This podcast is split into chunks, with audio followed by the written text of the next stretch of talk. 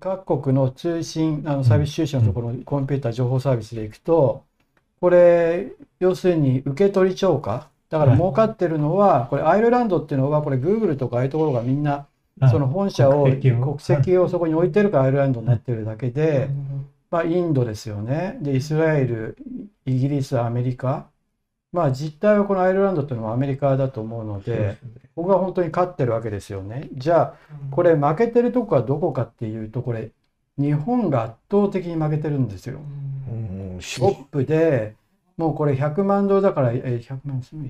150 2021年で153億ドル。だからこれ2兆を超えてるわけですよ。これはあのやっぱり日米半導体協定っていう格好で、うん、国が先端産業を禁止するという前代未聞の政策を取った中曽根政権以来の付けがものすごく大きいと思いますね。これどんどん拡大してるんですよ。だから日本では DX、DX って日本だけですけど言ってんの、ああいう言い方するの。でも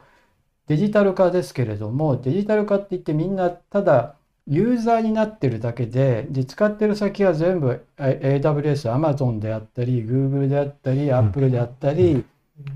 Facebook であったりするだけで DX すればするほど日本の企業にはそういう競争力ないんで、でこうやってどんどんどんどんあのね、支払い超過になっていくっていう恐るべきことが起こっていて半導体協定が大事だって言ったけど半導体で今 AI みたいにどんどん書き換えられるような、あの半導体がどんどん主流になってて、そうするとあの開発するのはあのプログラムだけじゃなくてその半導体のハードも一体化して開発してやってるから、両方ともダメになっちゃっているのでちょっと取り返すのは相当大変な状態あのこのデジタルトランスフォーメーションという時によく間違いがあるんですが本当のクラウドとかなんかになると要するに何十万 CPU というまあこうそういうものが一斉に動けるような仕組みに実態の背景があって、そこの通信速度がいくらか、チャット GPT やなんかの生成 AI でもそうなんですが、これから大きな問題になるのは実際に一つの情報処理にどの程度のコストがかかるか。うん、パラメータを増やしていったりいけばいくほど、どんどん良くなることはもちろん自明なわけですが、それだけに増やしていくとコストが実態にどれ、どれくらいかかるか。なんかいわゆる壁のこっち側のこうなんかユーザーインターフェースだけ見て、うん、こう楽しくやればいいねっていうイケメンの子がいて 綺麗なアイドルがいてそれに誘い込まれれば元気が出るみたいな 話ではなくて向こう側の何十万 CPU というのを動かしていくパラメータを増やしていく時のコストがどういうふうになるかそういうものも見越していけないと要するに技術要素がそうすると先ほど薬を作んでも生物物理科学だけじゃなくて実態にはこの当事者に寄り添うように日本の住宅事情だとか教育事情だとか就労構造だとかを知らないと在宅医療なんかもできないと同じようにやっぱり現実とのフィードバックがあるものがうまく動くようになっていかないとこの DX というのも動かない。だから今日本で DX というとなんだかあのいろいろな転職アプリだとか バイトの賃金を上げるのが一番の主力産業みたいなもうコマーシャルもそういうのでほとんど埋まってますよね。そうですよねなんかもう社長はこれからは IT 化ですよ DX ですよって こんな簡単できますっていうコマーシャルばっかりじゃないですか日本は、はい、でも今おっしゃったようにこれアメリカとかイギリスとかインドとかこれ中国も出てきますけれども上の方に、はい、彼らはそのバックエンドでそれをどう動かすか、はい、それがどういうコスト構造になるかっていうのを全部やってるわけですよね。はい、それともう一つはやっぱり教育のあり方がすごく大事で教育の中で要するに物事を暗記したり詰め込んでいく、うん、お受験とか何かとかいう格好で表面上だけ見た目が何割とかプレゼンが何割っていうような話ではなしにそれを深く理解できるような仕組み。さらにあのいわゆる人文科学だとか社会科学だとか自然科学だとか数学と言われてるものを合わせて理解していくような基本的なこう学力、素養みたいなものがないと先ほどのあの厚生省の方もあんまりあの遺伝子工学とかそういうのを知らなくて行政的な権益とか公衆衛生指導みたいなものの観点しかないんじゃないかということを申し上げましたが、やっぱりあの人間の社会に対する深い見方がないと、本当の必要なものが何か、何が役に立つかっていうフィードバックができないと、この転職と就活のアプリだけ作っても、うん。マッチングアプリだけ作っても婚姻率上がんないんじゃないかという、ちょっと心配をしてしまいます。ちょっと、まあ、不正確かもしれないけど、大学で情報、例えば基礎工学で情報工学とか遺伝子工学とかやりますというのを、こう、それがすぐなんか起業家に結びつかないじゃないですか。で僕、料理で例えると、日本料理だとだし、あるいは、あの、西洋料理だとスープストック。これが大学教育なもんで、それが即儲かるわけじゃないんだけど、それがしっかりしたものがないと、いい料理はできないわけですよ。即席料理しか。だからそういう意味ではね、あの、ちゃんとした、あの、なんか一見儲かる大学ファンドみたいなね、金儲けみたいな発想で企業が、起業家がなんか大学の中入んなきゃいけないとかいうのはね、全くの間違いだと思うの。だって料理作ろうとしてたらまだわ僕はいいと思いますけれども実際は食べてるだけじゃないですか。他の人が作った料理食べてだからそれがこの結局ユーザーでしかないわけですよね。このうん。DX って言ってもアメリカの企業とかが作った仕組みのユーザーでしかなくてだからこれだけあの支払い超過になってしまっていてそれはこの前のチャット GPT のところでも私この前、チャット GPT の経営者が首相官邸に来たじゃないですか。で、あの時にインタビューっていうか、ちょっと記者に喋ってるのを見たんですけど、非常に印象的だったのは、ちゃんと訳されていなかったですよ。彼が言ったのは、日本にはうん、チャット GTP、GPT のアダプターうん、ユーザー、and クリエイターって言ったんですよ。あ、だから、お前ら使いってことだな と？クリエイターは最後なんですって、クリエイターは付け足しで言ってて、だってアダプターとユーザーは両方とも使うって意味で、だから、まあ一種馬鹿にされてるっていうか、あと、マイクロソフトの支配をい、うん。い喜んで受け入れますって。だから、そういうユーザーとして頑張ってくださいと。でもみんな、それこそ今はチャット GPT をどう使うかなんて、そんなものが華やかになってますけれども、それよりむしろ、この時代にチャット GPT をどう使う、そういう教養を身につけるかの方がずっと大事で、まあ、でもチャット GPT みたいなものをまあ、ファウンデーションモデルっていうか基礎になるうん、データを集めるモデルがいろいろ出てきますと、これまあある意味で言うと変形電卓みたいなもんでうん。計算を一生懸命紙で書いてやってたのが電卓に変わったらわかるけれども例えばサインとかコサインそれから指数だとか対数こういうものを理解してないと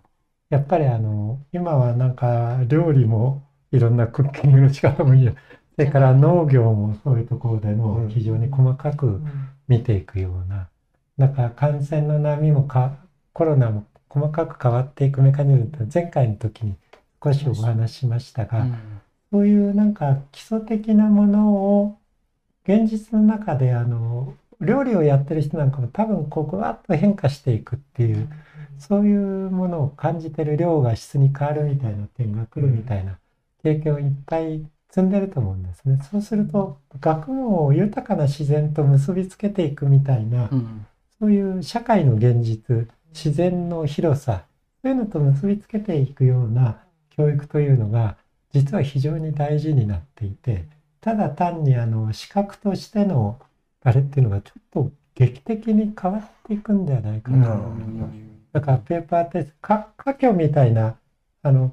大学って2種類あってあのイタリアやなんかであった学生が教師を雇う大学の起源と中国のあの科挙のために、うん。とにかくこう覚えて、官僚を養成養成してで日本の大学はそれが混ざったようなところがあるけれども東大なんかはどっちかというとあの官僚を養成するというニーズできていて、まあ、金子さんのいた慶応中福沢諭吉が学生がお金を払って教師を雇うみたいな伝統的に混ざっていたのがあると思うんですよね。そういう意味での知識の仕組みっていうのが豊かな自然とか豊かな社会に向き合うっていうことがすごく大事でそうすると今のですね金融拡大がなぜダメかっていうと結局円とドルを不等価に交換すると日本から価値がどんどん流れ出す。それで日本へ来ればドルを持っていればめちゃくちゃ優雅に暮らせますよということで、中国やアメリカの人がいっぱい来る。そういう格好ではいくらインバウンドの収入があっても圧倒的な大半は不等価交換での持ち出し。そうですね。だから若い人はどんどん貧困になっていくだけで実質所得は増えない。アベノミクスの帰結というのは非常に明瞭でありましてこの一つの円安にして貿易を拡大するっていうことが何も生まない。これと同じなのがふるさと納税という仕組みで、ある自治体で本来納めるべきのそこの自治体のサービスを受けてる人が払わないで他の自治体に払うと。それで返礼品のなんか経費負担がたくさん集めるとこは5割でも6割でもいっちゃうと。そういうバカみたいな浪費をするところにお金をいっぱい使ってそれで返礼品をもらってふるさと納税が意味があるかのような全く愚かなこう社会全体として見たら社会的コストを考えないような。新自身の変形でしょふるさと納税って。公的な部分を私的なものにみんな変えちゃう。だから税金はカニを食うために、まあプレゼントもらうために払うんじゃないんで、公的なものを徹底的に解体していくんですよ。でさっきの大学の教育もそうなんですよ。公的な部分をしっかりベースがないといけないんだけど、例えばアップルの iPhone が生まれた時7割の技術はあの軍隊も含めて公共的な研究機関が作った技術なんでアップルはそれをいろいろまあジョブズとかああいう人たちが考えてるのは社会のニーズをを一生懸命それをアセンブルして売れ売れるようにしてるわけですよね。だからそういう社会的あの分業の中にあのあの初めて公的なものあるいは文化的なものや倫理的なものも全部埋め込まれていくわけですよ。そその関係がみんな公的なものを私的なものに解体しちゃうことによってぐずぐずぐずにしちゃう？だってふるさと納税は税金のあの思想から言えばありえない、あのサービスの対価として税金払うっていはいう公共サービスなのにそのサービスを提供してくれないところに税金払うって払いううね返礼品がめちゃくもらえるとめちゃくちゃですよね。はい、でもそれをとすごいと思ったのは今回あの世田谷区で区長選私も世田谷区の区民なんで、とまあ、自民党公明党維新が合わさった候補が、うん。儲かる癖と言い出して。儲かる儲かる儲かる自治体って。ーあキャッチフレーズがですね。はい。選挙のどういうことなんですか？すみません私はそれを自治体が儲け初めるて聞きました。そんなこと自治したんですか？体誰から儲けるわけですか？区民から儲けるわけですかね？それとも民間企業から儲けるわけですかね？どういう意味なんだったんですかそれは？それは私にはよくわかんないです。例えば半分進んでる区役所の建築をやめなさいと。うんだけど半分進んでるものをやめたらすごい赤字になるわけです。ただのそれはね、はい、ですから政治的なキャッチコピーでうん。何でもいいけども儲かる自治体という言い方がうん。非常におかしな自治体を儲儲ける企業にするという発想。例えばじゃあ建物にネーミングライツをつけるとかなんとかっていうんだけれども果たしてそういうのが自治体に求めていることなんでしょうか。うん。そういう意味での儲かる自治体という言い方が簡単に出てくる。なんか思想性のなさに驚きますね。うん自治体だって公共サービスを提供する。だからだけど、こそれは公共ふるさと納税と全く一緒ですよね。ふるさと納税も返礼品が牛肉だか魚だかなんだかお酒だか知らないけれども、そういうものを求めてみんながさまようという、これ公共を徹底的に解体しちゃう？だからこ言葉で昔のコンピューターやってる人で Linux の人あの教会なんかの人たちは結局いや OS はみんなタダなんだっていう思想ですよね。言葉で金取るなと。言葉使って小説をか書いて金を取るのはいいけどっていうその公共的なものをどうやってあの IT の世界で保障するかっていうのがないと膨大な格差社会作っちゃうわけですよね。だからそういう意味でのもう一回公共的なものを再建していくっていうことを考えた時に人の能力人への投資を考えた時にやっぱり教育とか医療とか社会保障とかそういうものを基本的に人の能力を高めていく、あるいは落ちていくものを救っていく。っそういうものがあの社会の公共的な部分としてきちんとあのベーシックなものができてないとその上にいろいろ儲けてもいいよと。うんだけどそのベースが壊れちゃうと、うん。全体も壊れちゃうんですよっていうことがこのがん分かってきちゃったことなんじゃないかなと。今壊れてるのになんかその危機感が、まあ、統一地方選のその儲かる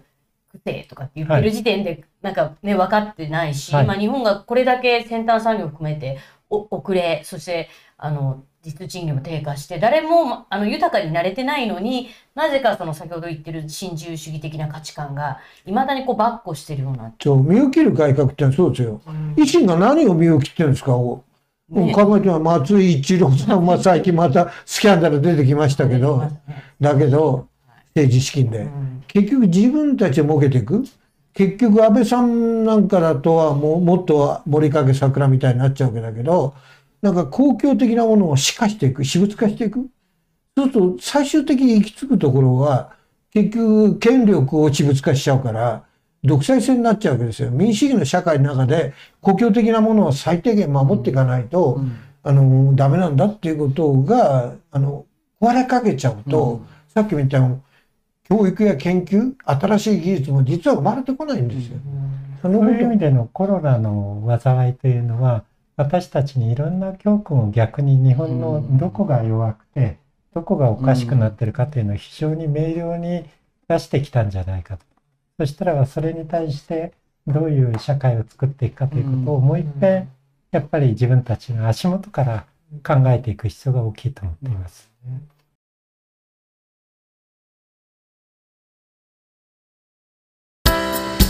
アークタイムズポッドキャストお聞きいただきありがとうございます。他にも様々なエピソードがありますのでぜひお聞きください。動画は YouTube 上のアークタイムズチャンネルでご覧になれます。こちらもぜひご活用ください。